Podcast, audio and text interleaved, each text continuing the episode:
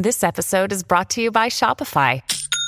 Forget the frustration of picking commerce platforms when you switch your business to Shopify, the global commerce platform that supercharges your selling wherever you sell. With Shopify, you'll harness the same intuitive features, trusted apps, and powerful analytics used by the world's leading brands. Sign up today for your $1 per month trial period at shopify.com slash tech, all lowercase. That's shopify.com slash tech.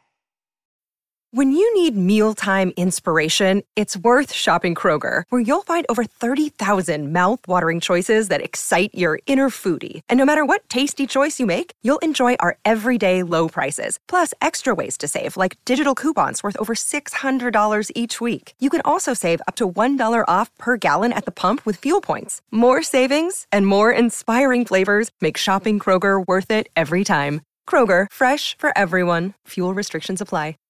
At Evernorth Health Services, we believe costs shouldn't get in the way of life changing care, and we're doing everything in our power to make it possible. Behavioral health solutions that also keep your projections at their best? It's possible. Pharmacy benefits that benefit your bottom line? It's possible. Complex specialty care that cares about your ROI? It's possible. Because we're already doing it. All while saving businesses billions. That's Wonder made possible. Learn more at evernorth.com/wonder. Welcome to the New Books Network. Hello and welcome to the New Books Network. My name is Matthew Jordan and I'm, in, I'm an instructor at McMaster University. I am here today with Mary Beth Meehan and Fred Turner to speak about their new book, Seeing Silicon Valley Life Inside a Fraying America. Mary Beth and Fred, thank you both so much for joining me. Thank you so much for having us, Matthew. It's a pleasure to be here. Thanks, Matthew. Well, uh, this is uh, quite a bit different than some of the other books that I have spoken to the authors of or done interviews for because this is largely a book of photography, um, photographs of people and places and things in uh, and around Silicon Valley. Um, I guess my first question, uh, Mary Beth, maybe we can, we can start with you. Uh, wh- what was the idea behind this book? How did you conceive of this particular project? Well, I actually would love to hear Fred talk about that only because it was his idea and he was cooking on it before he and I ever met. And when he reached out and invited me to come to Silicon Valley, it was it was just such an amazing opportunity. But I think, Fred, why don't you talk about the origin story of this project? Sure, sure. So I've lived in Silicon Valley for about 20 years, and you know I've written a lot about the mythology of the valley.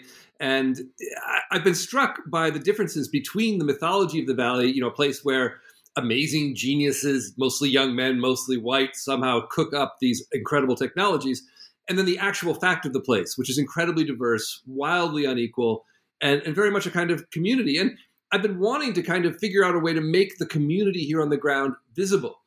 And I've always loved photography. I had a small grant that I could use for the purpose.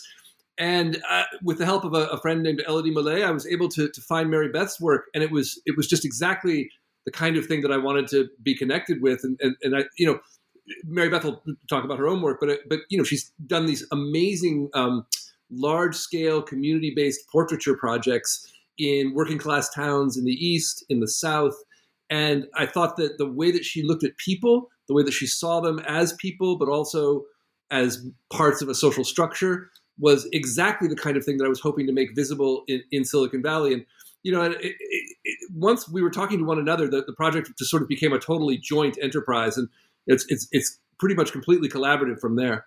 That's fantastic. And so you got in touch. So you were familiar with uh, Mary Beth's work already, and and so Mary Beth, when you got the call uh, from Fred wanting to uh, document uh, Silicon Valley in particular. What was that like for you? And, and, did you did you have any, I guess, relationship with this geography uh, before, or was this kind of new learning for you?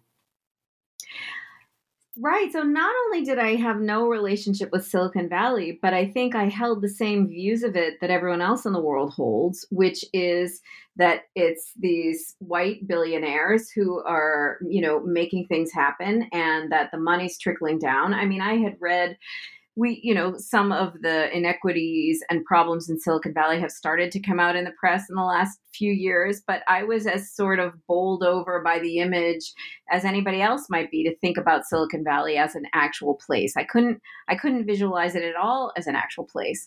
And in fact, my first reaction was, you know, what is it that I'm going to be able to contribute here? and so, you know, but to get there and to realize that as Fred said, you know, I've been working on these community-based projects for a long time, beginning in New England, which is where I'm from, um, where you know the layers of immigration are something that I understand really well here in New England, having grown up with it, and uh, then having worked in the South, where I'm trying to look at that a, a, community in Georgia as an ecosystem with everybody interconnected, all impressed upon by history, but also living together in the present moment. I realized that I could take those approaches and look at Silicon Valley in the same kind of way as a human. Who's the human community? To ask that question and to use the camera and conversations and interviews to really look at it in that kind of way and set aside these myths and see where the myths met up with reality. And there was quite a big discrepancy. As soon as I got started, it was clear. Fred, maybe you could say a bit about how those myths about Silicon Valley came into existence in the first place. Maybe give us a, a potted history of the, the region and kind of how it came to be understood the way it is now. Sure. So, so the, the region as such is is a strange one.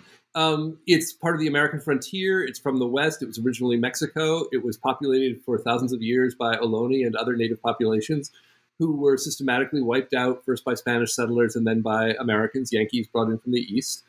And the, the region that we call Silicon Valley is, is in fact a valley surrounded by mountains with uh, San Francisco on the north and San Jose on the south, um, several million people. And the, the valley used to be, you know, farms. It used to be just, just trees and, and, and farms for a long time. It was called the Valley of Heart's Delight.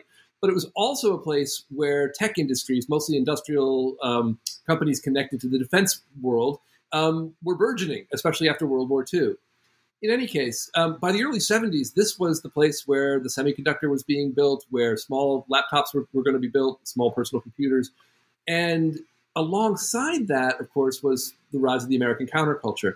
And so this became a place that had a weird mix of technological development and inspiration and, and hope and utopian idealism. One of the things that I think Mary Beth and I have thought a lot about is how the utopian idealism that infects the Valley today has very deep American roots.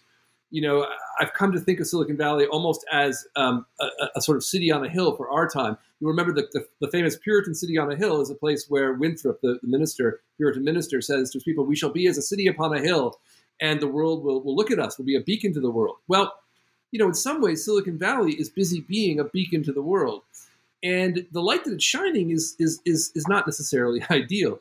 You know, in the same way that the early Puritan communities were um, segregated by race, um, that there was sort of an, an, elect group that was thought to be going to heaven and another group that wasn't. Silicon Valley is very clearly divided. And there's a logic that comes to us into this place, into the mythology, literally from the 17th century in New England. It's so deeply American, we don't even see it. It's the logic of, I have to go to theology here for a second, predestination. So when the when the Puritans arrive here in the 17th century, and I appreciate your indulging me on this point, they they believe that God has decided who's going to go to heaven. From the moment you're born, you're either going to heaven or you're not.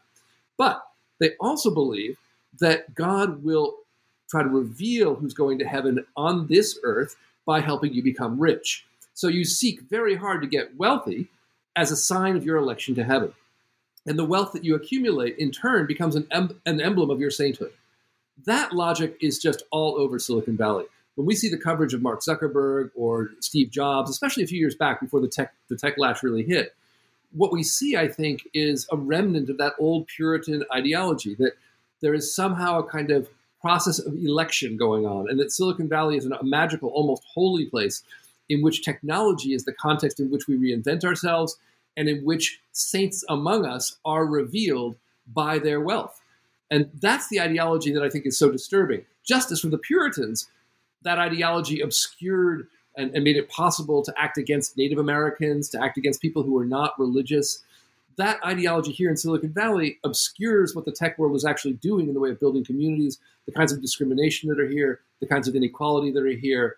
And, and, and so we needed to undermine it. And to do that, we really need to help people literally see the valley, literally see the people there. And that's why photography and, and Mary Beth's work in, in particular is so important the, in the mythology that I was really kind of pushing against, um, in addition to everything Fred is saying about the you know the valley's elect, is this mythology that that the American economy is strong and that all boats will will float. And so, if not only the country but the world is looking to Silicon Valley as this model for how economic what economic success looks like, all we have to do is look at the workers within that system and the pressures that they're actually under to see that that economy is not functioning as it advertises itself to be functioning.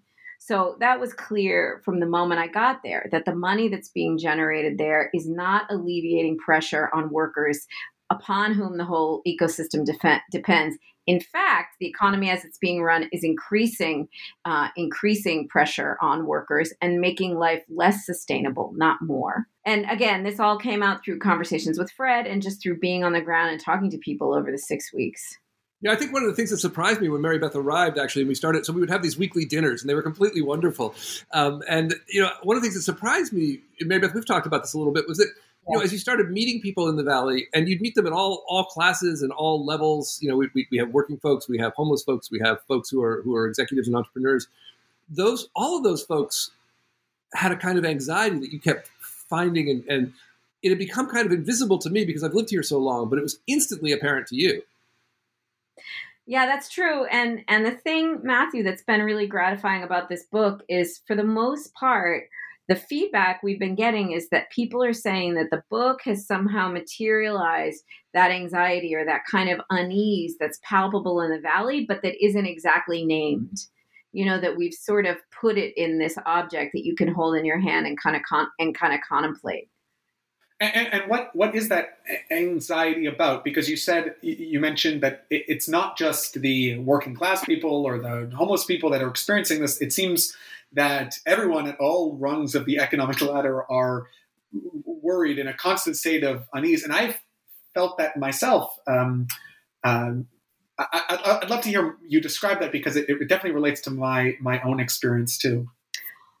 Well, I mean, I think you know it would be it would be naive to dismiss these companies altogether and to say that they're not helping to generate wealth and then they're not putting a lot of people to work. So I don't think that the answer is for them to disappear.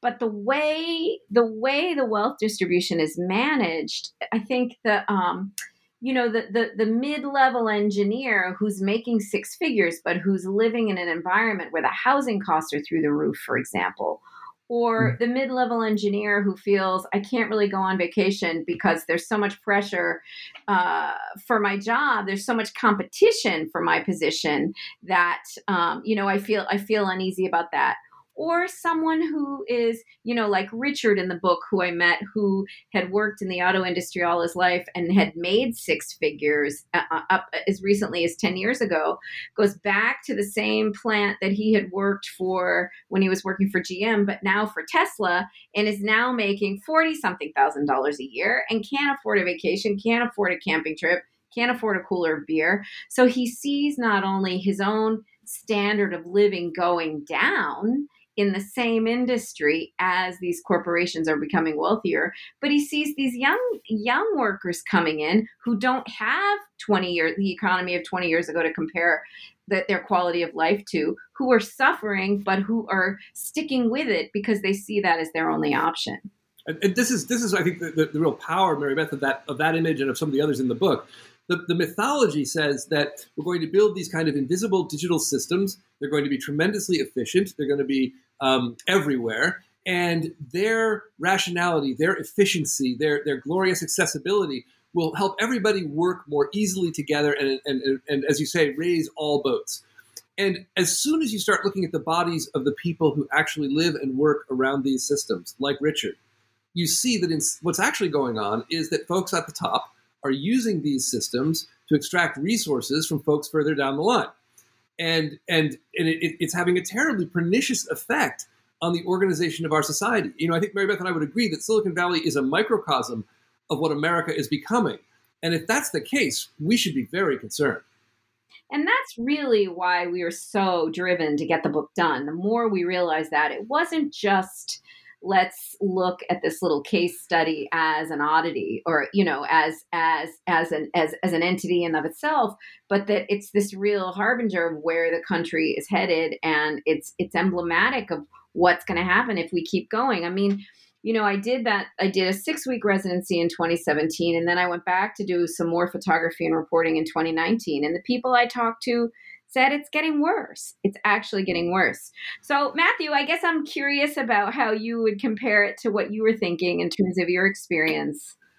Yeah, no, this this is all uh, very interesting. Uh, so, maybe to give a bit of my own background here, I came to Silicon Valley for the first time in, in 2018 to participate in uh, a tech fellowship. I don't really work in tech, but I, I, I studied, I was studying, I was doing a, a, master's degree in the history of science at Oxford, where I was studying the history of computing. Um, and so I came to, I kind of wanted to see, you know, one the source or one of many of the sources that, that is obviously important in the history of computing. Um, and so I, I came to uh, San Francisco and spent some time around Stanford. And I am, Fred, you described having lived in this area for so long. Some of these, um, some of some of the features, you know, it, it, becomes like this is water. You know, you you you you fail to recognize that you're kind of swimming in uh, this situation all the time, and, and that's obviously what what Mary Beth's perspective uh, added. But I kind of, especially as a Canadian um, and someone who has not spent any time in this, in this uh, much time in, in Silicon Valley, or indeed much time in the United States at all, was just immediately struck by the amount of inequality, that like complete uh, kind of stratification of like bifurcation of society into the Uber taking, you know, 23 year old, uh, you know, software engineers who I was there to hang out with. And, you know, the, even just the state of public transportation in, in San Francisco and in other parts of the city, I, you know, um, immediately it, there was kind of this, uh, an uncanny valley to use I mean to use that term that is also the name of a memoir that uh, you might have read that I really like that is also kind of evokes a similar feeling of, of, of Silicon Valley. Um, this uncanny valley of this um, I, I, don't know this this this strange kind of class system happening that is like you're describing but also this anxiety among even the young people I knew as you were saying Mary Beth where no amount of success was successful enough, right? These were people who, by any definition, were among the, the elite, the, the wealthy, right? If they had taken their earnings that they were making at the tech companies they were working for and moved to the cities I was used to living in, driving Teslas, they would be, you know, immediately seen as like, as the super rich, but you know, no amount of super rich. There's kind of this this this stress that it's that it that it's never enough. Um, and so you know, I, I kind of had a very uh, exciting week. I met a lot of amazing people, experienced a lot of culture. Um, obviously, the geography of the, the Bay Area is is gorgeous, uh, but also came away with this kind of eerie sense of something, you know, something doesn't uh, feel right here. And I think that's for me, and, and probably for many other people reading this book, th- that's kind of the feeling um, um, that was captured. Mary Beth, does that resonate with your kind of experience uh, when you when you showed up in 2017? Totally. That eerie, I love the way you put it, the eerie sense that there's something not right here. And I mean, you know, and it's funny because as I, I wrote about in the afterword, you know, my roots are in working class immigrant New England. I mean, my, my grandparents and great grandparents are all Western European immigrants to the shoe factories of, of industrial New England. And, you know, I never, I, it didn't occur to me leaving here to come and do this project that what I knew about those communities would come to bear on how I understood Silicon Valley. But what I realized was there, there, there had been a kind of an economic model that was in play in the United States where working people, unskilled laborers, non English speaking immigrants could create stability and wealth and community, a physical sense of community, interpersonal relationships on the ground in the spaces in which they live that created a kind of existential health for them. And that those those ineffable those ineffable qualities of what is community what is society what are social links? How do we how do we how do our bodies and our minds feel happy and healthy because we're connected to the people around us? We walk to work with our friends and we walk home and we go to church and the cops know our kids and the teachers live in town. I mean i I, I Fred and I laugh. I mean, it sounds a little bit like Mr. Rogers' Neighborhood, but all of those, all of those things have been stripped out of all of those communities in Silicon Valley. I, I want to. No, go ahead. Yeah, I, go ahead. No, go ahead. I, I, just want to jump on this. I, I, completely agree, and I think that what's interesting uh, in this analysis is that community is something that the tech companies are promising to build us through their technologies. They are saying, "Oh, mm-hmm. you know, mm-hmm. no, you know, alienated. Don't worry about it. Come on, Facebook. Your friends will be there." And meantime, the, they are in fact the ones who are building out the alienation. But the story goes even deeper, and this is what really, really sort of fascinates me and terrifies me.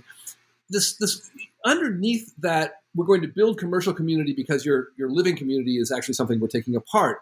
Is an is a deeper fantasy. It's a highly individualistic American fantasy that at the end of the day, we are all alone before God. We are walking around on this earth being tested. This is the old Puritan ideology. We're being tested. It's all an individual story. It's about what's inside us. You need to find what's unique to you and, and make that work. And what you end up with in that vision is a kind of atomized society in which each person is looking to find out Am I saved? Am I fallen? Am I saved? Am I fallen? Am I going up or am I going down? And in Silicon Valley, that question plays out economically and technologically. Well, right. And so that's that's the rub, right? The mythology isn't just an idea floating around in space. It's it's actually something that you can live in relation to your car, in relation to your job, and you can see very quickly as soon as you leave the world of of you know sort of personal testing that gosh, you know, there's no way to pass. Right. And the and this idea that this idea that um this idea that the corporations and the way it's all the way it's all rolling out in Silicon Valley that there's a kind of cover there's a kind of critical cover in this notion that they're making you know people closer across the world or that the money's trickling down or you know that that that these that these that these that they're actually going after technological advancements to make people healthier and to make society healthier when in fact it's really just not what the motivation seems to be. It just it does it seems to be about the money in ways that um, are destructive overall. One question that that um, this discussion brings up for me, and, and, Fred, you kind of mentioned this a little bit, was the relationship between uh, these particular issues that have to do with uh, tech companies in Silicon Valley and just the broader forces of I don't know, the, the gigification of society or ne- neoliberal economics or the like broader forces that are happening across um, all of the United States and indeed in, in much of the world.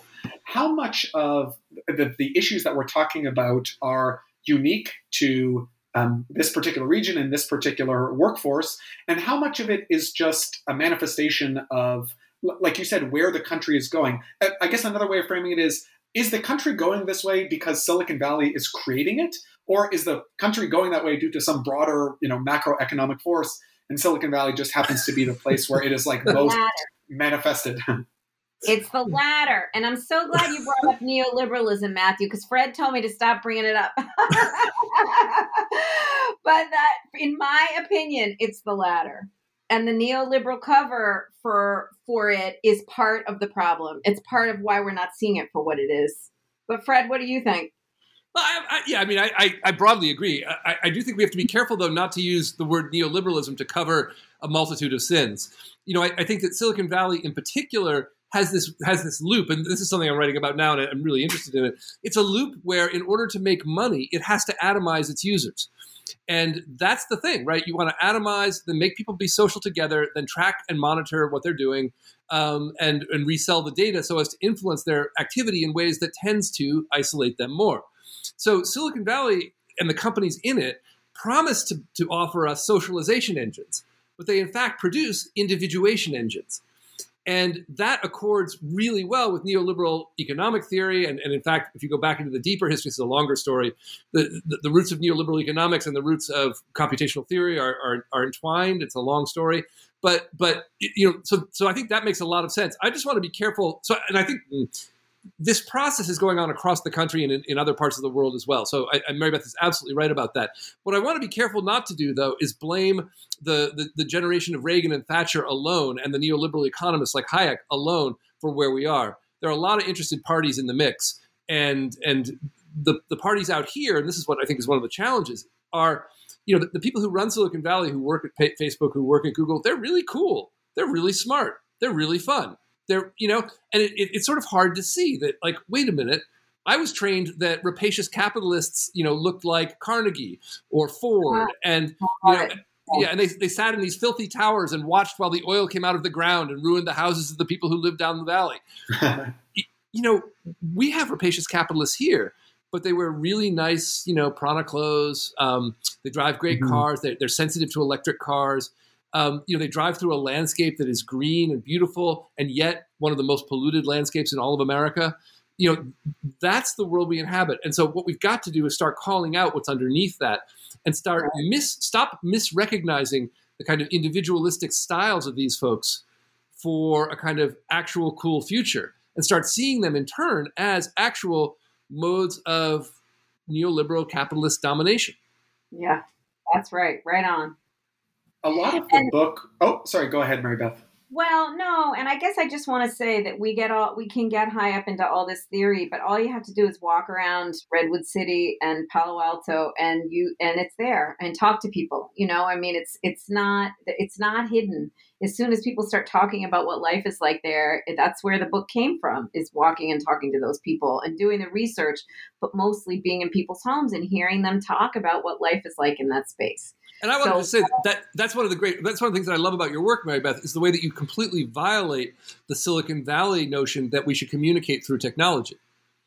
You know, I mean, the, uh, you know, Matthew, the, the, the, book is filled with you know images and conversations that Mary Beth has made in collaboration with the people that she was meeting, and that you feel that collaboration all through the book, and it's it's a it's a kind of a a resonating alternative to the kind of information driven connection you can get on a on a Facebook system. It, it's two people talking it's not, you know, two voices in cyberspace.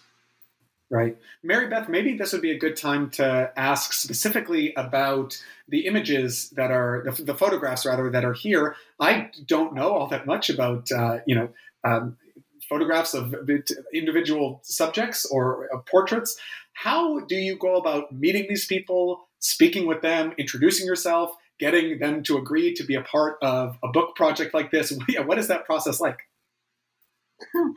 it's a, such a funny question because I mean, you know, before I started the before I started the project, Fred had sent me all of these books, just exactly as we were just trying to talk about. You know, all of these books about Silicon Valley and the devil and the what was that one called, Fred? The devil and the anyway. Oh, they're all I, I forget.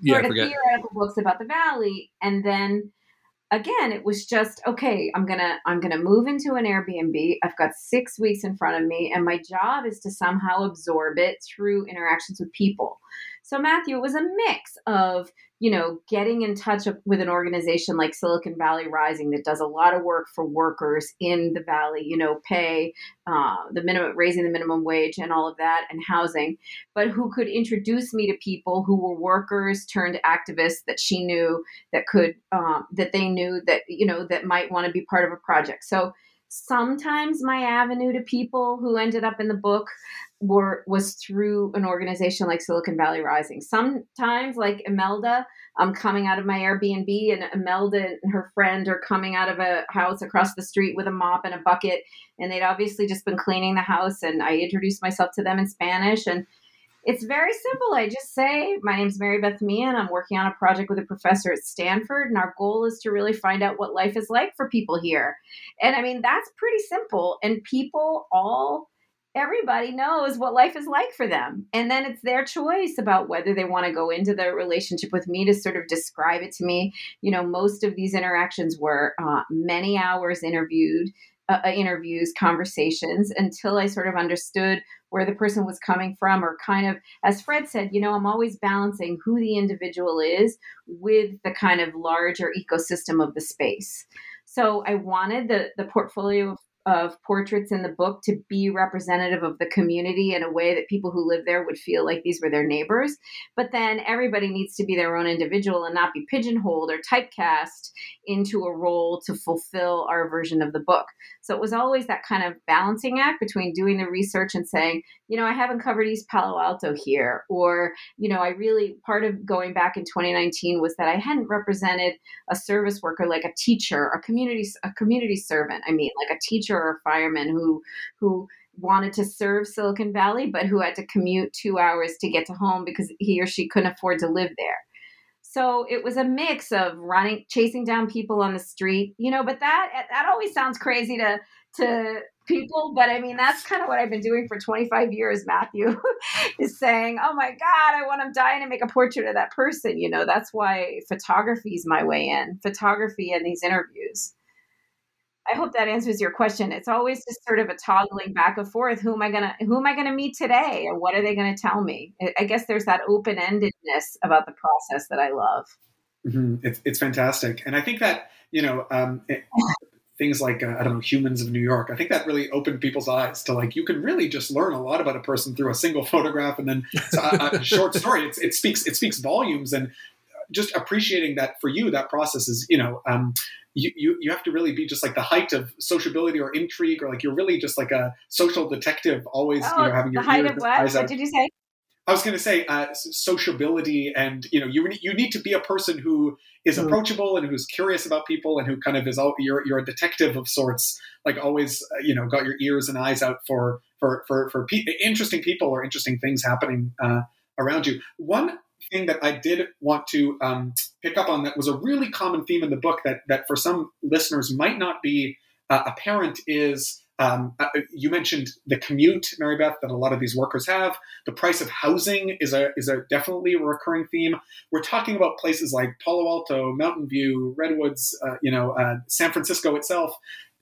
Fred, maybe could you just quickly describe we, we, haven't really mentioned this. Where exact? What is Silicon Valley geographically? I mean, you, are at Stanford University. Where is that relative to uh, other parts of the Bay Area? How you know how is kind of the affluence divided among these different places, et cetera?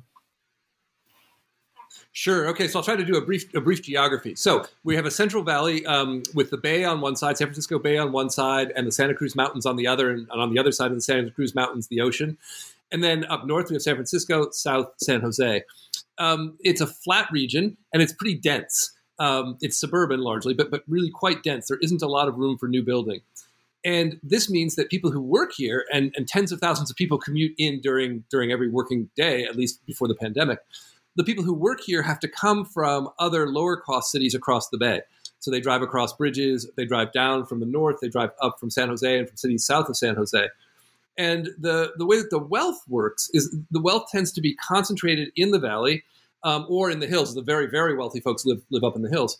Um, and it tends to be clustered in, in around different sort of industrial centers. So, so there'll be, you know, um, where Yahoo has been, there, there, will be a series of, of um, industries connected to search. Uh, where Google is now, Mountain View, where I live, um, there'll be, be connections to search. The, the wealth here, though, is, is off the charts, as is the poverty. So in 2018, there was a study that showed that there were more than 70 billionaires with a B in this valley. Okay. Meantime, at that same time, about 15% of families were unable to get secure food. During the pandemic, recent studies have shown that 40%, 4 in 10 families in Silicon Valley do not have enough to eat on any given day of the week. That's an obscenity. It's simply astonishing. Now, you see that very concretely at Stanford. So I, I, sit in a beautiful old building, lovely brick, made in the 1890s, and out my window I see the other lovely brick building where where the Google algorithms were actually written. Um, used to be the computer science department. It was the foundation of the company. When I ride my bicycle home and I leave campus and I leave the sort of green lawns and the red roofs and and, and the sort of calm, um, you know, almost aristocratic beauty of the place, I bike past an entire ring of broken down trailers, um, cars, parked all along the edges of campus. And these are folks who are living there um, because they can't afford housing more normally, more normal housing. They're often working folks, as Mary Beth's research has shown. They're, they're not just homeless folks. They're, they're, they're working folks. They're all different ethnicities. They have all different professions. We have you know former Stanford students living there, and you see that inequality a lot. And to, to live here and to be untroubled by that, you have to literally unsee it. You have to have to not see it. And I think one of our hopes for this project was to, to, to, to really help folks see it. You know, we gave a talk um, uh, online for, for folks in the Valley, and one of the first questions we got, which really surprised me, was wait a minute, I've lived in the Valley since 1983 and I haven't seen any of this. You remember that, Mary Beth? No, what she said was, Why am I not seeing it? It wasn't that she was telling us oh. we were wrong. It was that she was telling us that we were right, but that she hadn't seen it. Right, and so so this this this this feature of not seeing is is I, I just find it fascinating because I do also think this is an American affliction right now. I, I, think that you know, particularly on, on the left where I live, a lot of us are very busy not seeing the conditions that would produce angry rural voters. Uh, you know, and we're busy not seeing each other as people. One, one of the things that Mary Beth was saying earlier that I think is absolutely critical is that to, to, to get past the kind of inequality that we have, we have to stop seeing each other as sort of emblems and signs and representatives of tribes. We have to start seeing ourselves as people like other people. And the, the beauty of Mary Beth's method, I think, is that you know she gets up close with actual people and they and demands that they see her as a person and, and asks to see them as a person. And this this this sense of mutual witnessing is, I think, key to the kind of America we could become and the kind of America we've been at different times. And it's exactly what the technology industry builds against. When I'm on Facebook, I am not seen. I am busy projecting, presenting, performing. Facebook is theater. You know, the, the, the landscape here where we live is real life. It's, it's dirt, it's houses, it's cars, it's bodies. We've got to start seeing our world in those terms. Otherwise, we're going to be sort of smothered by this mythology of individual achievement and election and, you know, disembodied whiteness. You know, there's another level too to the technology. You know, and again, back to back to Mister Rogers' neighborhood. I, I, told, I told Fred that before COVID, I had never heard of people having their groceries delivered. You know, I mean, unless you had, had just had a baby or you were an elderly person here in Providence. I mean, it's happening now. I live in Providence, Rhode Island. It's happening now where. Um, you know, since COVID, people are having their groceries delivered, but those groceries are being delivered by people, but we don't have to interact with them. The groceries appear at our at our doorstep. And I remember someone in Silicon Valley saying, "We don't go to the grocery store." You know, I mean, and and so all of these essential errands, you know, the kinds of of just physical upkeep that one can automate through technology in Silicon Valley. I think, you know, to your to your question, it sounded like you were asking if the wealth and the poverty were somehow in separate physical geographic areas. And and and I think part of the unease maybe that you felt, definitely that I felt, is that the wealth and the poverty are completely interwoven. It's just that there are people who have the money or who are employing the technology to remove themselves from any kind of interaction with the poverty. In fact, someone it was when I was leaving, you know, there's that lovely little strip in Mountain View where all the nice restaurants are, and there's that lovely strip in Palo Alto. You can go to those as someone said to me it's getting so we're getting so uneasy in silicon valley because it's getting to be the case where you really don't know. Your waitress in one of these lovely little bars in silicon in mountain view could be could be homeless. You don't know it's it's so it's so um, interwoven now into the fabric. The person if you have to go to target for something i mean who goes to target anymore? They order it on amazon but i went to target because i was on my on feet on foot. And that's the other thing I wasn't there to conduct my life. I was there to interrupt other people's lives with my presence and my question and, and my questions. And so I think when you're conducting your life in Silicon Valley, it's very easy to not have to interact with the salesperson at Target who may be living three families to an apartment three blocks away. Yeah, you know, I, mean, I hope that makes sense. Yeah, I think it, it does. I also want to say that I think that that and that amplifies the, the sort of inward individualism of, of elites. You know, so so if you don't have to encounter people who are different than you, then you don't get a chance to feel like them or in the same community. And the world looks ever more like a, a challenge to you to achieve distinction, to achieve difference, to, to, to be able to pull out and build your own little micro bubble. and and and and, and that's and, and that's not how I think we want our country to be. And it's certainly not how I want to live my life. You know, I, I love going back to Providence. I've spent some time in Providence as well. And Providence is a, is a city built on 18th and 19th century lines. And as Mary Beth has pointed out to me, you know, it's a place where you do meet your, your local neighbors. You can't help it. The, the, the buildings are built that way. Yeah, here you hop in the car. It's much harder to, to, to, mm-hmm. to see folks. Anyways. Right. Well, yeah. But I mean, again, Matthew, time... I'm just. Oh, sorry. Oh, sorry. Go, no, no, please, please go ahead. No, I was just going to say that Ma- Matthew, I'm just I'm I'm happy to know that what we're saying is ringing true is ringing true for you. I mean, I think as I said before, that's been that's been the best sort of um, feeling of satisfaction is that you know when you make something that's about a place or about people you want the people who, for whom it, it, you know who it affects to to feel that you've gotten it right and I think the fact that people are telling us that this book has captured something intangible that's been in, on their minds or that they've felt um, is really, it just feels like we're on the right track. And, and I'm just really glad. Mm-hmm.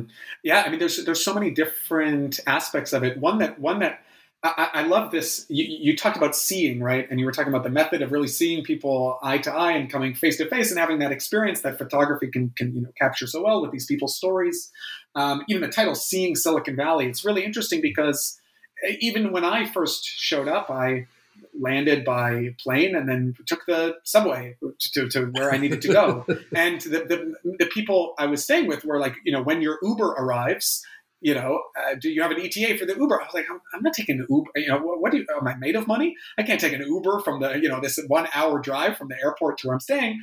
I'm going to take the, but then I realized that if your entire experience of a city is taking place, you know, mediated by an Uber driver who you never speak to, um, you know, shuttling from place to place, never taking public transportation, never going grocery shopping, you might yeah, you, it, it's like the person you described who, you know, this is going on all around me, but why am I not seeing it?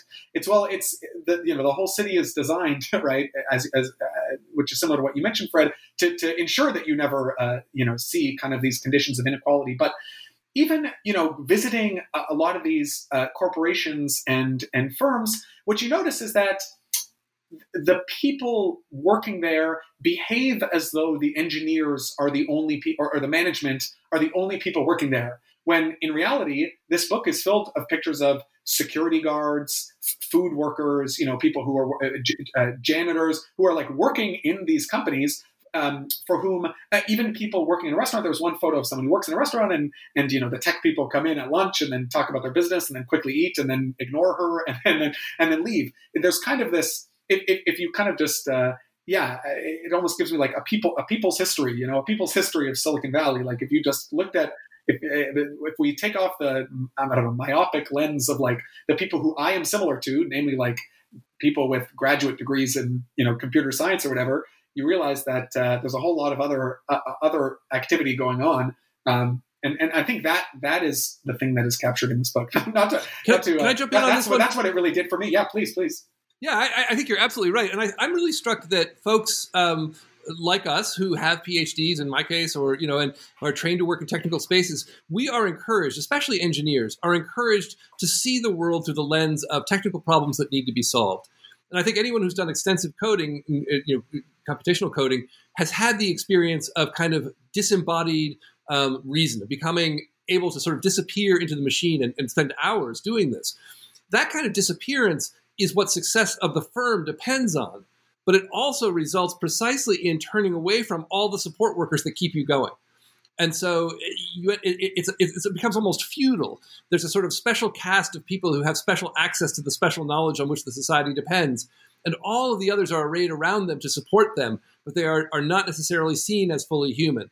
And that, I'm afraid, is, is one of the conditions that you see all over the valley.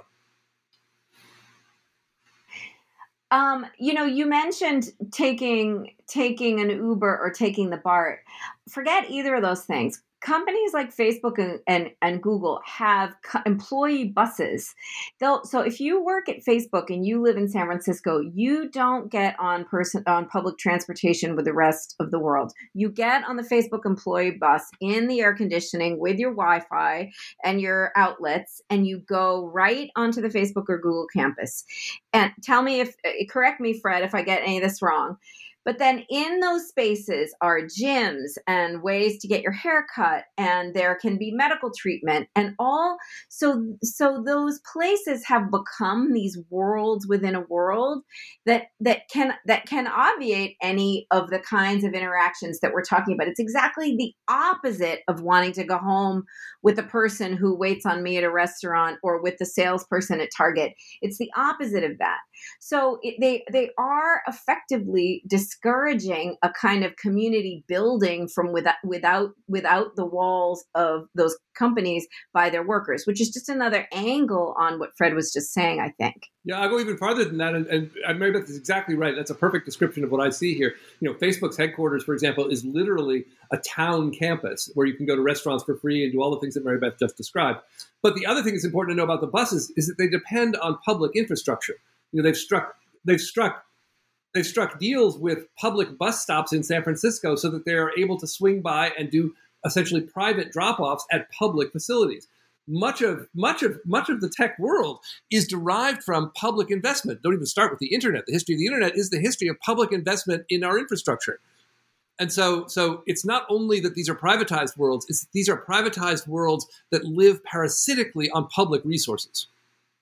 Um, I, I, love uh, the, the, the, cover of this book. I feel like is actually very evocative. I'm wondering, uh, Mary Beth, uh, if you could say a bit about who the, the subject is that is on the the cover of this book, if, if it was your decision to to uh, put put this image uh, as the kind of image that would be presented to to the world of what this book uh, represents. Sure. So this image, I told you earlier, Matthew, that sometimes people came to me through, you know, the workers' union or through uh, through a story or an idea, and sometimes it's just that I get this punch in my solar plexus, like, oh my God, look at the light on that person, or look at the expression on her face, or, and this was one of those evenings where I had finished, actually had finished work for the day. It had been a long day, and I was headed home to my Airbnb, and I stopped at a food truck to get some food and I saw this woman working inside the truck and she just really struck me. There was something magnetic about her face and her my interaction with her that really struck me. And so I had to have this whole back and forth with myself about, oh, I'd rather, you know, should I go home and go to bed or should I push one more push for another hour? And I and so I said, you know, I mean this is what I'm here to do. So I said, you know, could I I'm this is what I'm doing. I'm getting, you know, I'm taking my burrito out the window of the food truck and saying, I'm Mary Beth Meehan, I'm doing this project. Could I come up in the truck and make a portrait of you. I'll explain the whole thing. and so her name was Teresa, and she talked to the boss, and they brought me into the food truck. I had to climb up in through the door, and this is just a teeny little, you know, a tiny little alley, you know, galley kitchen. You know what a food truck is like? It's just like a little trailer on the back of a of a cab, and um, and so she, and so we, I only had three or four frames with her and you know i just i used the light available light that was in the truck and we just had these few moments amid the buzz all around us. People are making food and passing it out the window and people are coming to the window and ordering. And then i went back to her house um, and she you know she had her daughters and her parents were here from mexico. She hadn't seen them in something like 20 years because she'd been working in california and she hadn't gone back and forth to mexico to see her family and so this picture in her gaze um, became uh, one of our, you know, became one of our favorites. Her name is Teresa. And we, I mean, I wish you could see the notes that we took when we were trying to decide which picture to, to put on the front of this book. And in fact, we published an edition of the book in France with a different with a different photograph. We we kept coming back to Teresa and I think one of the things we we wanted to not telegraph was that this book was only about um, workers, about service workers. We wanted this book to be about a real range of people. Uh, we, you know, it couldn't just be about the billionaires. It couldn't just be about the service workers. It had to have mid mid level engineers and people working in AI. And it had, in order to be credible, we felt that it really needed to encompass a lot of different experiences.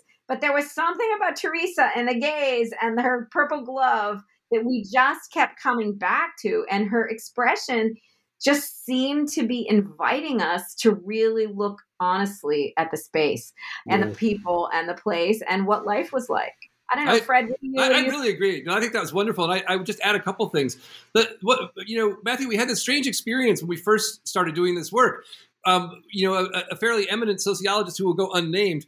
Um, we showed him the, the early work, and he's he's from around here, and he said, "Oh, that's not Silicon Valley." And we, and we were just kind of like, huh? He said, no, Silicon Valley's like, you know, tech bros and stuff, right? Burning Man. And, and, and I was just like, whoa. And so, right. And, and this is from a guy who's pretty experienced in this space. And so, you know, I think with Teresa, we had this um, need to, to to confront the myth directly. You know, the, the myth directly looks like Mark Zuckerberg, looks like Steve Jobs, looks like Elon Musk. With Teresa, you know, it's like no, this is Silicon Valley. She's a woman. She's a woman of color. She's working her tail off inside this truck. She's an immigrant, and you know, it's, it's I think a powerful contradiction to the to the to the myth. The second thing that I think matters about the picture, and I, I love photography. I've thought quite a bit about it. Mary Beth has a classical style. That portrait is a is a portrait that, had it been done in oil, could appear in some ways on a Renaissance wall. There's something about her pose that is really classical. She's really beautiful. The proportions are amazing. And one of the things that I love about the picture is it says not only is this valley not what you thought it was, but the people in it who you have undervalued and not seen are, are as valuable and as beautiful and as worthy of a pietà as any other person in this valley. Hmm. Love it. You never said that before. worthy of a pietà. Right on. Exactly. Uh, yeah, exactly. but it, it, but it's right. It's right. And and and Matthew, I think this is something that's that's been interesting for me in, in, watching the response to the book, which has been much bigger than I would have ever guessed it would be. One of the things that I think people are are, are responding to is exactly this: the the the, the way that Mary Beth's images witness and, and and reveal a lot about the person but in a way that also reveals their beauty and honors them. It's a kind of honorable witness. It's not simply seeing, it's seeing with care with the kind of care that communities get built on. And it's very distinct from the kinds of surveillance that are the normal way of looking around here. You know, where you're surveilling, you're targeting, you're looking to make a profit, you're looking to hustle. No, this is a kind of witnessing that's built around benevolent, civic, emotional connection. Well, and I also hope, you know, I mean, and I, and I hope that it's also distinct from the kind of parachute journalism that has you know, come in and identified the homeless encampments by the freeway and the Teslas next to the trailers and those kinds of more, you know, those more sorts of salacious visual visual moments in Silicon Valley. And that's why again, you know, I mean this book is really subtle in a way, you know, when we when we get and and that's why I mean I'm so grateful that readers are picking it up and sticking with it to the end because then you can talk to someone like Constance, who's a teacher in Menlo Park, who doesn't want to, and she can tell you about how her life is impacted by a two and a half hour commute either way, and why housing that's subsidized by Facebook really is a life changer for her and her daughters. And, you know, I mean, I think so there's, there's a kind of subtlety that the time, you know, being able to to have the six weeks to be to to for for to have Stanford support and Fred support to be able to be there and really take my time and to hear these stories is the is why I think the book feels resonant to people that it is that there is a lot of subtlety there. Although Fred's right we had very we had eminent thinkers in the beginning saying, "What if, what is this? You don't have Silicon Valley here." So I think that might be why it took a while for this book to take off. But then once you know, once it, um, you know, once University of Chicago made this beautiful this beautiful version and it's affordable, you know, you can. We didn't want a big fancy coffee table book that was unaffordable. We wanted people to be able to hold it in their hands. I think, you know, I think that's why I think that's why it's resonating because there mm-hmm. is something subtle about it and not just the parachute in and out.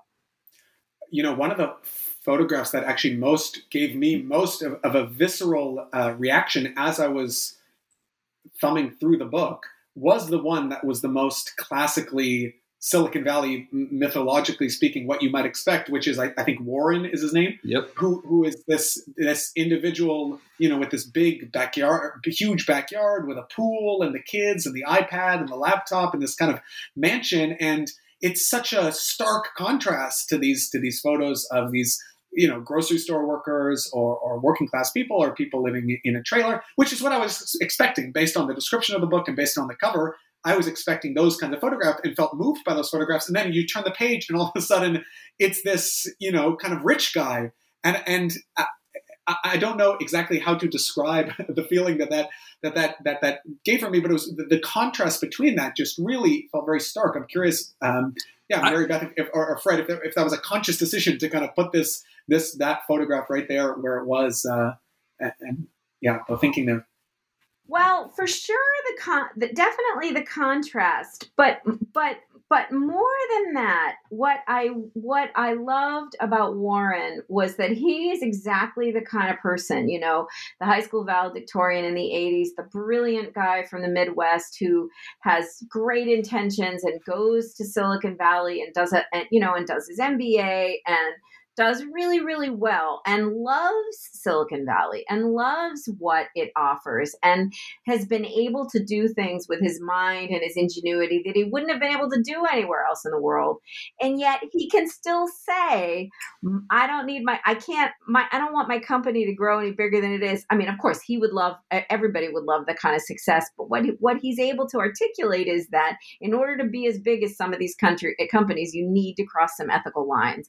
And he's able to spell out those ethical lines for me with great passion. I mean, he he pounded the table when he said they're below the line, and so he you know he so so there's this kind of moral awareness for the for the people who are not struggling economically or physically there's still a kind of existential moral awareness of what happens in the valley to to create that kind of wealth i also and think I there's a Oh, go ahead. Yeah, go ahead, no, no, no, no. Just that I was grateful. I mean, I feel that the people in the book were so honest with me about those ambiguities, and that's and you know, and so those collaborations really contributed to the to the book's strength too. Is that people really were like Irfan is able to say, you know, we got all the way here from Iran, and my we my husband works at Google, and everyone at home thinks we're rich, but I don't know if it's worth it.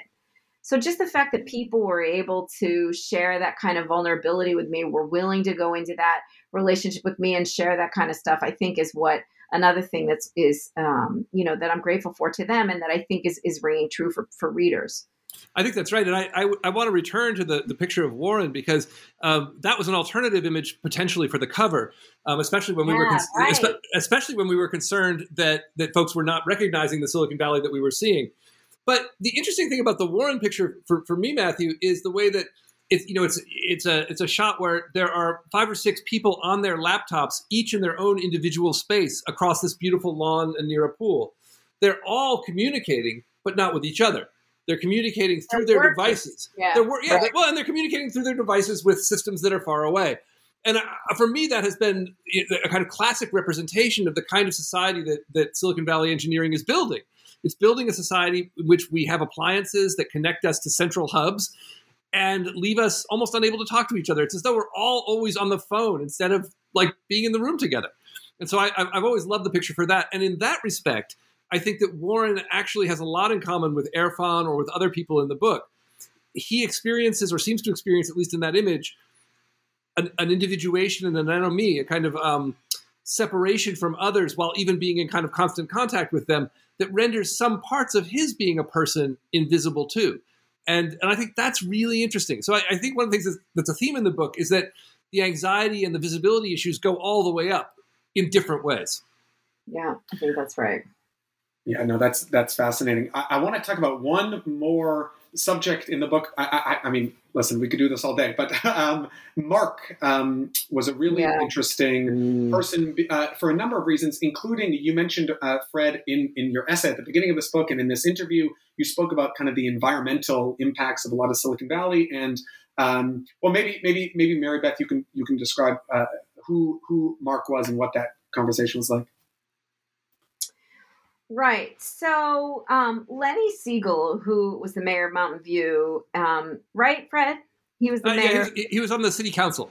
As city council yeah, yeah. He introduced me to a lawyer named Amanda Hawes, who was based in San Jose, who had done a lot of work with women who were in the electronics industry in the 80s who had children who were born with birth defects And so Yvette, Mark's mother, had been driving around in her car and she heard an ad on the car radio that said, you know, are you a woman who from these years worked in the electronics industry? Did you have a do you have a baby who matches the this these physical these descriptions of these having had these um, physical challenges? And she heard her baby Mark being described and she called his phone number and she joined with this lawyer who was filing suit against these corporations because these women were working they were they were uh, heating lead to high temperatures in order to be able to fuse pieces of glass to make lasers the kinds of lasers that your groceries beep beep you know when you go to the, through the grocery line your they goes beep.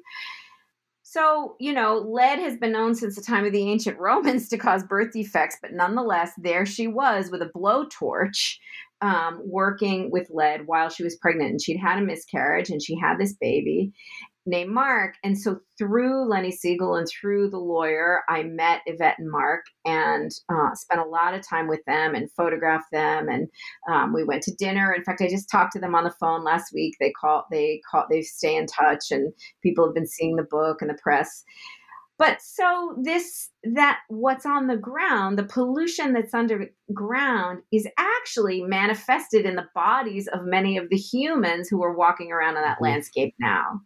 And that what Amanda Hawes would say is that there's a whole generation of children and mothers who who worked in this industry who are suffering these kinds of problems and who now, you know, that these problems would be would be seen in Asia and the places to which so much of this manufacturing manufacturing has been offloaded you know these other other companies uh, countries that this manufacturing isn't happening in the US anymore but it's still happening and it's happening in countries without the kind of regulation that could protect women yeah. from from harm yeah, I think one of the things that's strange if you live here is, um, you know, on the one hand, the, the landscape is totally beautiful. There are beautiful flowers everywhere. There's grass. There's blue sky.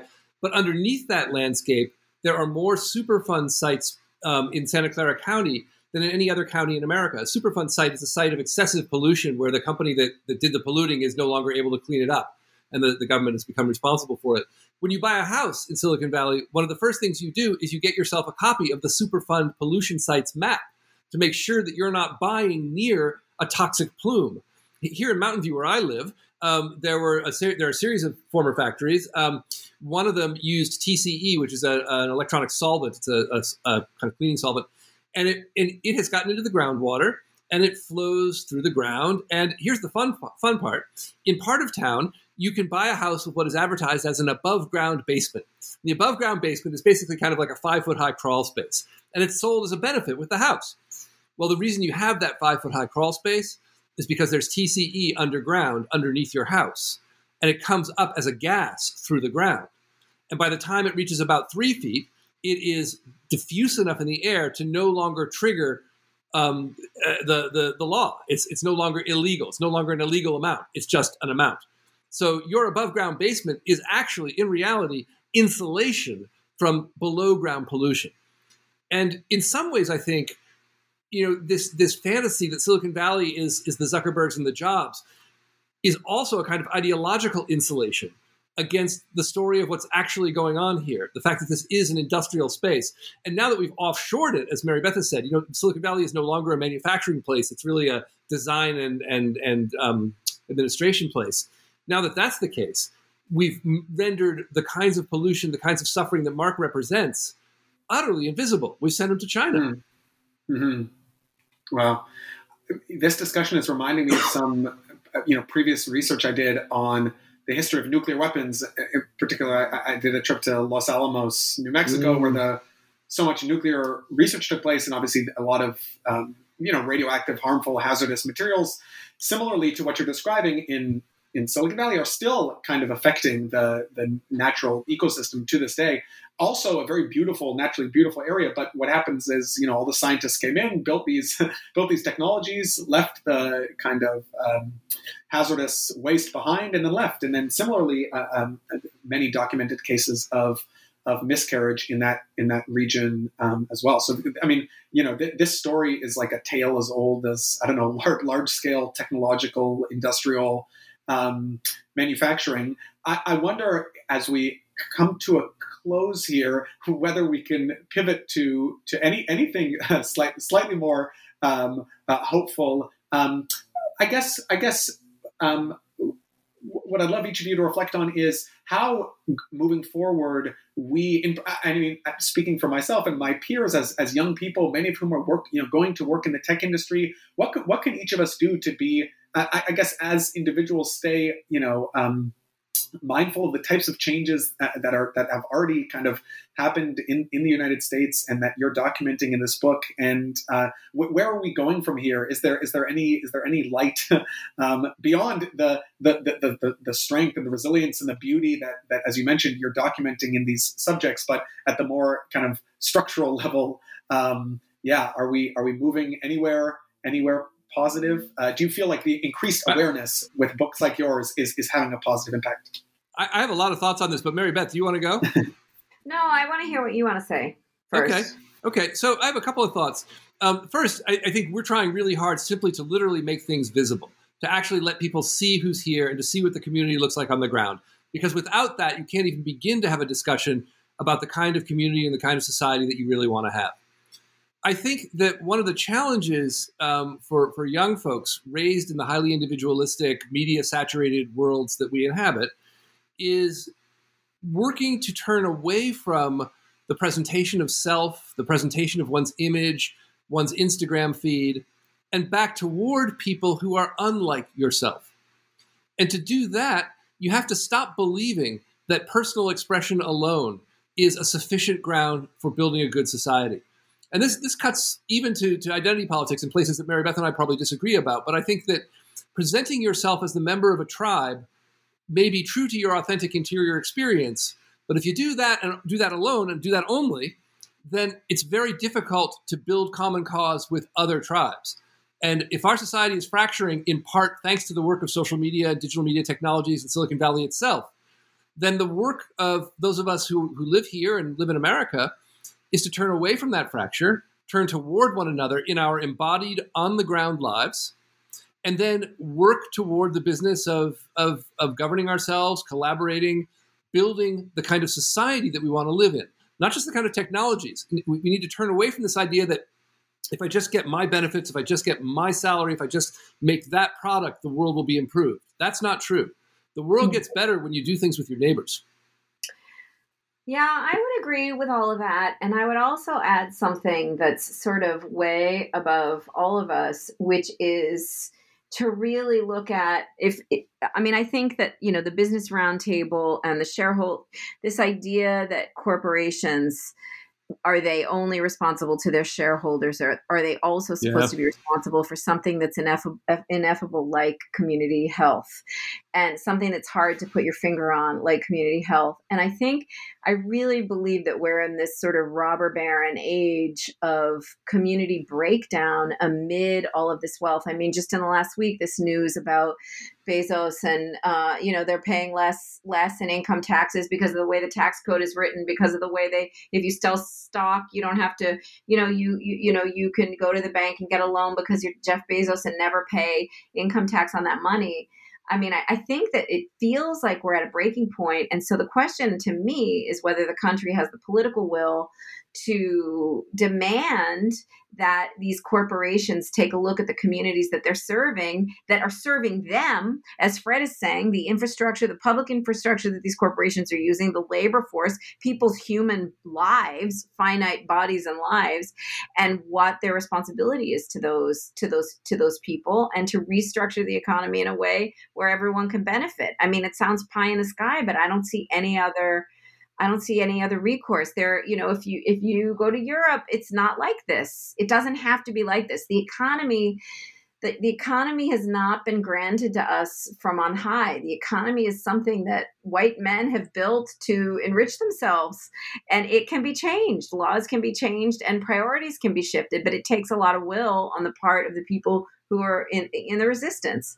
I really. So, I hope this book can be part of that resistance. That it's a document that shows that you know what is being claimed about the boats all floating is is a fiction.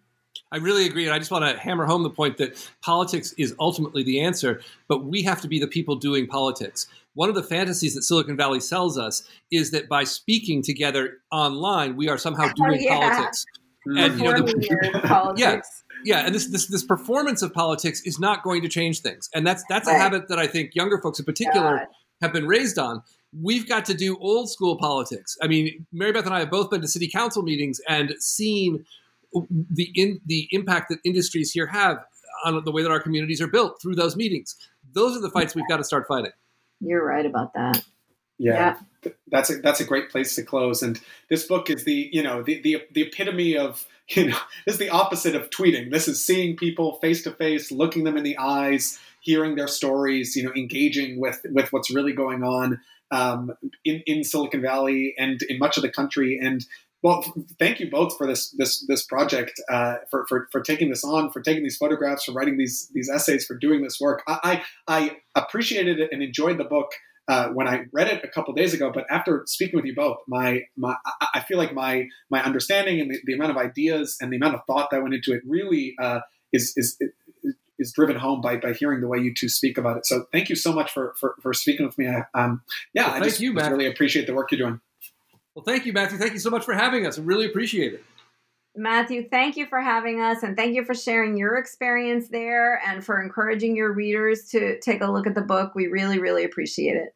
Right on. All right. Thanks again. Bye bye.